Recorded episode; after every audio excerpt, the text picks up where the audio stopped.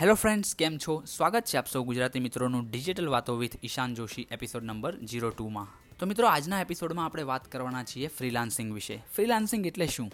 તો episode number two શરૂ કરતાં પહેલાં હું તમને કહેવા માંગીશ કે જો તમે આ પોડકાસ્ટ સિરીઝનો એપિસોડ નંબર વન ના સાંભળ્યો હોય, તો આઈ વુડ સજેસ્ટ યુ કે તમે પહેલાં એપિસોડ વન સાંભળો અને પછી એપિસોડ ટુ કન્ટિન્યુ કરો. બિકોઝ મેં એપિસોડ વનમાં મારી અત્યાર સુધીની લાઈફ જર્ની મારા એક્સપિરિયન્સીસ હું અત્યારે શું કરું છું અને કેમ મેં આ ગુજરાતી પોડકાસ્ટ સ્ટાર્ટ કરવાનું શરૂ કર્યું?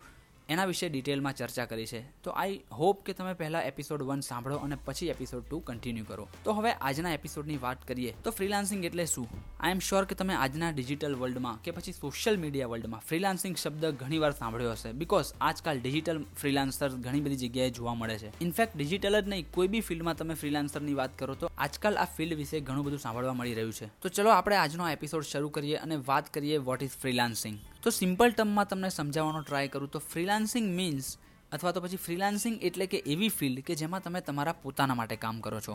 એક એક્ઝામ્પલ આપીને સમજાવવાનો ટ્રાય કરું કે જો તમે કોઈ બી ગવર્મેન્ટ સેક્ટરમાં જોબ કરતા હોય કે પછી કોઈ બી પ્રાઇવેટ સેક્ટરમાં કોઈ બી કંપનીમાં કામ કરતા હો, તો જ્યારે તમને કોઈ પૂછે કે તમે કોના માટે કામ કરો છો, તો એટ ધી એન્ડ તમારો જવાબ એ જ હશે કે આઈધર હું ગવર્મેન્ટ માટે જોબ કરું છું અથવા તો પછી કોઈ બી કંપની માટે. ઓબ્વિયસલી તમે એના થ્રુ જે બી પેમેન્ટ આવે એના થ્રી તમારું ઘર ચાલતું હોય કે પછી એનાથી જ તમે તમારા મોટશોક પૂરા કરતા હો but still at the end તો તમે આઈધર ગવર્મેન્ટ માટે કામ કરો છો અથવા તો પછી કોઈ બી ઓર્ગેનાઇઝેશન કે પછી પ્રાઇવેટ કંપની માટે કામ કરો છો.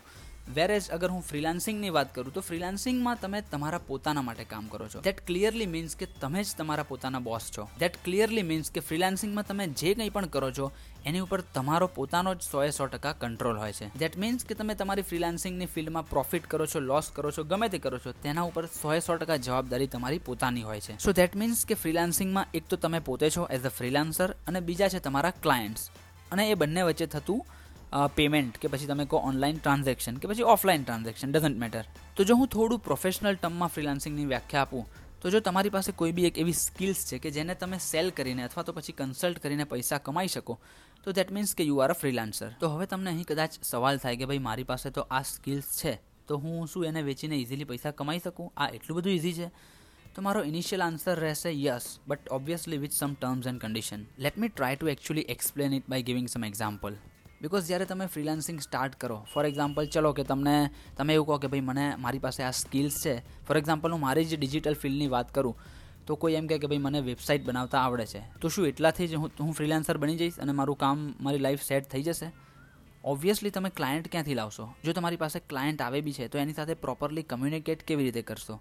તમારું પેમેન્ટ ને એ બધું કેવી રીતે મેનેજ કરશો? સેમ વે જો આપણે અહીંયા જોબને કમ્પેર કરીએ, તો તમે કોઈ બી જોબમાં છો, તો ઓબ્વિયસલી તમારી કંપનીમાં દરેકે દરેક વસ્તુનો અલગ અલગ ડિપાર્ટમેન્ટ હોય છે. જેમ કે એચઆર ડિપાર્ટમેન્ટ હોય, તો એ તમારું સેલરીને એ બધું મેનેજ કરતો હોય. એના પછી ક્લાયન્ટ કમ્યુનિકેશન માટેનો કોઈ અલગ ડિપાર્ટમેન્ટ હોય. તો ઇન શોર્ટ દરેકે દરેક વસ્તુનો અલગ અલગ ડિપાર્ટમેન્ટ હોય છે. તો તમારે તો ફક્ત તમારી ફિલ્ડનું જ કામ કરવાનું હોય છે. પણ જો તમે અગર ફ્રીલાન્સિંગની વાત કરો, તો એમાં તમારે ઇનિશિયલી બધી જ વસ્તુઓ મેનેજ કરવાની હોય છે. ફોર એક્ઝામ્પલ ક્લાયન્ટ્સને કેવી રીતે લાવવા કેવી રીતે ક્લાયન્ટ સાથે પ્રોપર વેમાં કમ્યુનિકેટ કરવું, કેવી રીતે કેવી રીતે ફાઇનાન્શિયલ વસ્તુઓ મેનેજ કરવી, કેવી રીતે પ્રોજેક્ટ્સ મેનેજ કરવા. તો આઈ એમ શ્યોર કે ઇનિશિયલી તો તમને સો ટકા સ્ટ્રગલ પડવાની જ છે, પણ પોઝિટિવલી લઈએ આપણે તો, હું તો એ સુધી કહીશ કે જો તમે કોઈ બી ફ્યુચરમાં બિઝનેસ સ્ટાર્ટ કરવા માંગતા હોય તો freelancing can be your first step કે જેના થ્રુ તમે ઘણી બધી વસ્તુઓ શીખી શકો છો અને ઘણું બધું મેનેજ કરતા અને હેન્ડલ કરતા શીખી શકો છો. ઓબ્વિયસલી ફ્રીલાન્સિંગના બી ઘણા બધા એડવાન્ટેજીસ અને ડિસએડવાન્ટેજીસ હશે. એ આપણે નેક્સ્ટ એપિસોડમાં કવર કરવાના છીએ. ઇનફેક્ટ એકચ્યુઅલી આ પોડકાસ્ટ સ્ટાર્ટ કરવાનું મારું રીઝન જ આ હતું કે હું મારી જર્ની થ્રુ જે મેં એક્સપિરિયન્સીસ લીધા છે એ તમારી લોકો સાથે શેર કરી શકું.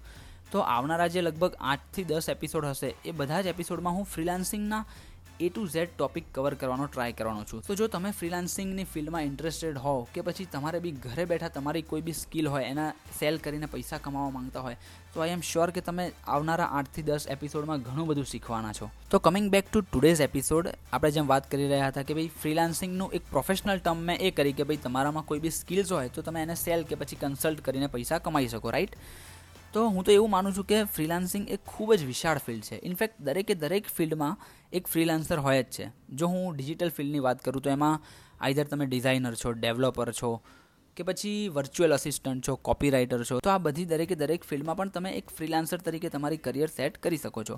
એના સિવાય અગર હું કોઈ બી ઓફલાઈન ફિલ્ડની વાત કરું, જેમ કે પ્લમ્બર, કાર્પેન્ટર, સલૂનમાં કોઈ બી હેર સ્ટાઇલિસ્ટ છે કે પછી તમે એક સ્ટ્રોક ટ્રેડર છો, ઇન્ડિવિજ્યુઅલ. ઇન શોર્ટ, તમે કોઈ બી ફિલ્ડમાં હો, પણ તમે તમારા પોતાના માટે કામ કરવા માંગતા હોય કે પછી કોઈ બી કંપની સાથે એસોસિએટેડ ના થઈને તમારું પોતાનું વર્ક કરવા માંગતા હોય, તો એ બધી જ ફિલ્ડમાં તમે એઝ અ ફ્રીલાન્સર તરીકે ટર્મ કરી શકો છો. તો આઈ એમ શ્યોર કે અત્યાર સુધી તમને આઈડિયા આવી ગયો હશે કે વોટ ઇઝ ફ્રીલાન્સિંગ તો કોઈ બી ફિલ્ડની આપણે વાત કરી લઈએ, જો તમે એમાં ઇન્ડિવિજ્યુઅલી કામ કરવા માંગતા હોય without getting associated with any company or organisation તો તમે એઝ અ ફ્રીલાન્સર એમાં કામ કરી જ શકો છો. તો ફ્રીલાન્સિંગ મીન્સ કે સેલ્ફ એમ્પ્લોયમેન્ટ ઓર તમે કહો કે પછી આત્મનિર્ભર. હવે ઘણા બધાને અહીંયા એ સવાલ થાય કે ભાઈ, મારે ફ્રીલાન્સિંગ કરવું હોય તો કેવી રીતે સ્ટાર્ટ કરવું કે પછી ફ્રીલાન્સિંગ શું ફ્રીલાન્સિંગ અત્યારે ચાલે? બે હજાર વીસમાં હું સ્ટાર્ટ કરી શકું? તો ઓબ્વિયસલી મારો સવાલ યસ રહેવાનો છે. બિકોઝ આપણે હમણાં જ વાત કરી કે ભાઈ, દરેકે દરેક ફિલ્ડમાં ફ્રીલાન્સિંગની બોલબાલા છે અને દરેકે દરેક ફિલ્ડમાં તમે એઝ અ ફ્રીલાન્સર કામ કરી શકો છો. તો ઓબ્વિયસલી એ બે હજાર વીસ હોય, ચાલીસ હોય કે પછી એંસી હોય એઝ અ ફ્રીલાન્સર તરીકેનું કામ જે છે એ ચાલુ રહેવાનું જ છે. બટ ફક્ત શરત એટલી જ છે કે તમારામાં કોઈ બી એવી સ્કિલ હોવી જોઈએ, કે પછી આવડત હોવી જોઈએ કે જેને તમે સેલ કરીને પૈસા કમાઈ શકો. આઈ એમ શ્યોર કે તમને ઘણા બધા સવાલ થતા હશે કે ભાઈ મારામાં એવી કોઈ સ્કિલ નથી, તો હું શું કરું?